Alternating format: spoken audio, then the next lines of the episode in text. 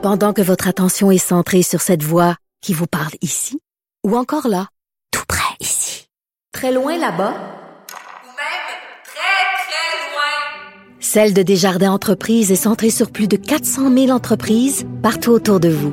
Depuis plus de 120 ans, nos équipes dédiées accompagnent les entrepreneurs d'ici à chaque étape pour qu'ils puissent rester centrés sur ce qui compte, la croissance de leur entreprise.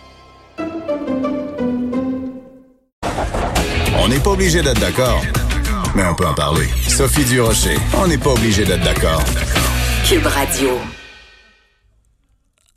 On devait parler à Jacques Nantel, qui est professeur émérite au HEC Montréal, spécialiste euh, du commerce euh, de détail. On devait parler avec lui de ce risque de crise alimentaire mondiale lié au coronavirus. Pour quelle raison on voulait lui parler? Ben, écoutez, c'est pas compliqué. Les dirigeants des trois organisations multilatérales chargées de l'alimentation, de la santé et du commerce, donc le FAO, l'OMS et l'OMC, ont euh, émis une mise en garde contre un risque de crise alimentaire euh, mondiale. Pourquoi? Ben parce qu'il y a tellement d'incertitudes liées à la disponibilité de la nourriture. On en parle tout de suite donc avec Jacques Nantel. Bonjour, Monsieur Nantel, comment allez-vous? Bonjour, Madame Je suis très bien, vous? Écoutez, euh, ça irait mieux si on n'avait pas cette euh, mise en garde. Donc, euh, risque de crise alimentaire mondiale, c'est aussi grave qu'on peut l'imaginer? Euh, écoutez, euh, ce n'est pas. Euh, bon, je pense que c'est important de préciser dès le départ. ce qui a été émis comme communiqué des trois organisations internationales, c'est un, un avis très, très, très général qui n'aura pas d'impact demain, ni après-demain, ni au cours de l'été sur votre marché d'alimentation local. D'accord, c'est important de le mentionner. Oui, c'est important de le mentionner, tout à fait. c'est un avis sur notamment les les des échanges internationaux. Dans le fond, ce que cet avis-là vient préciser, c'est de dire au pays faites attention pour ne pas fermer euh, vos, vos, frontières. Euh, essayez pas de garder euh, tous vos produits agricoles à l'intérieur parce que ça, ça risque d'être extrêmement désavantageux pour plein de raisons, évidemment, parce que certains pays sont déficitaires sur certains produits, ils sont en surplus sur d'autres produits. Mm-hmm. Bref, ce que l'on incite à faire, c'est de garder les chaînes d'approvisionnement ouvertes et en continu comme on les connaît actuellement. Et, ces chaînes-là, je tiens à le mentionner, elles fonctionnent particulièrement bien. D'accord. Bon, ben ça c'est rassurant parce que je vous avoue que quand on voit passer cette information-là, c'est assez euh, euh, inquiétant. Donc, dans le fond, c'est juste de dire, ben regardez, vous dans votre pays, mettons, je vais donner un exemple euh, alimentaire. Vous, vous avez, vous produisez des kiwis et des bananes, mais vous manquez de, pommes de terre et de carottes. Ben il faut vous assurer que sur la scène internationale, on puisse échanger vos kiwis contre des carottes, sinon on n'y arrivera pas. C'est exactement ça. Vous avez exactement mis le doigt dessus.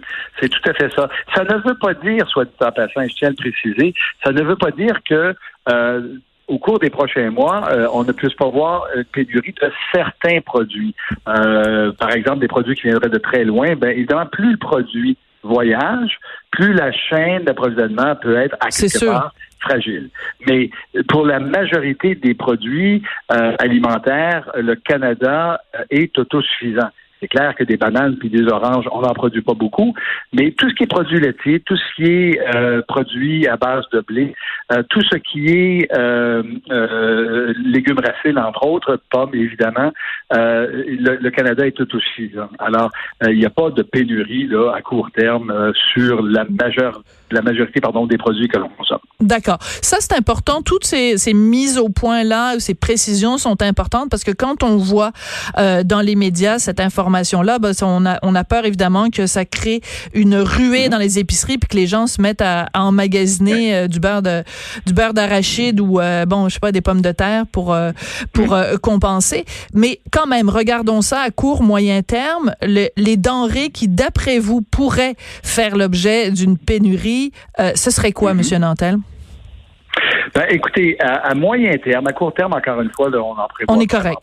D'accord. Euh, moyen terme. À, moyen terme, oui, c'est ça. Au cours de l'été euh, et puis par la suite, au cours de l'automne qui s'ensuit, si évidemment la crise venait qu'à se prolonger, vous pourriez avoir moi, je ne prévois pas de rupture, mais peut-être une augmentation des prix euh, de certains produits frais, euh, notamment du côté des produits maraîchers. Euh, je sais pas moi, les tomates, les, les asperges, les, les fèves, euh, la salade, euh, simplement parce qu'il est possible euh, qu'il y ait euh, une, une pénurie au niveau de la main-d'œuvre locale. Parce qu'il faut bien comprendre que on n'est plus dans nos champs, c'est surtout des gens qui viennent euh, Oui. nous aider d'Amérique latine. Surtout du Mexique. Bon, Ouais. Parfait. Surtout du Mexique, alors. Merci beaucoup, mais- Jacques Nantel. On va se quitter Oui, là-dessus. Malheureusement, c'est la fin de l'émission. Jacques Nantel, professeur émérite au HEC Montréal, spécialiste du commerce de détail. Donc, pas de pénurie à court terme. C'est ça qu'on se répète. Je voudrais remercier Alex Moranville à la recherche, Samuel Boulay-Grimard à la mise en onde, Hugo Veilleux et Fred Mocoul également à la recherche. Merci beaucoup d'avoir été là. On va bien sûr écouter à 13h euh, la mise au point de François Legault. Puis après, ça va être ma collègue Geneviève Petersen. Merci et à demain.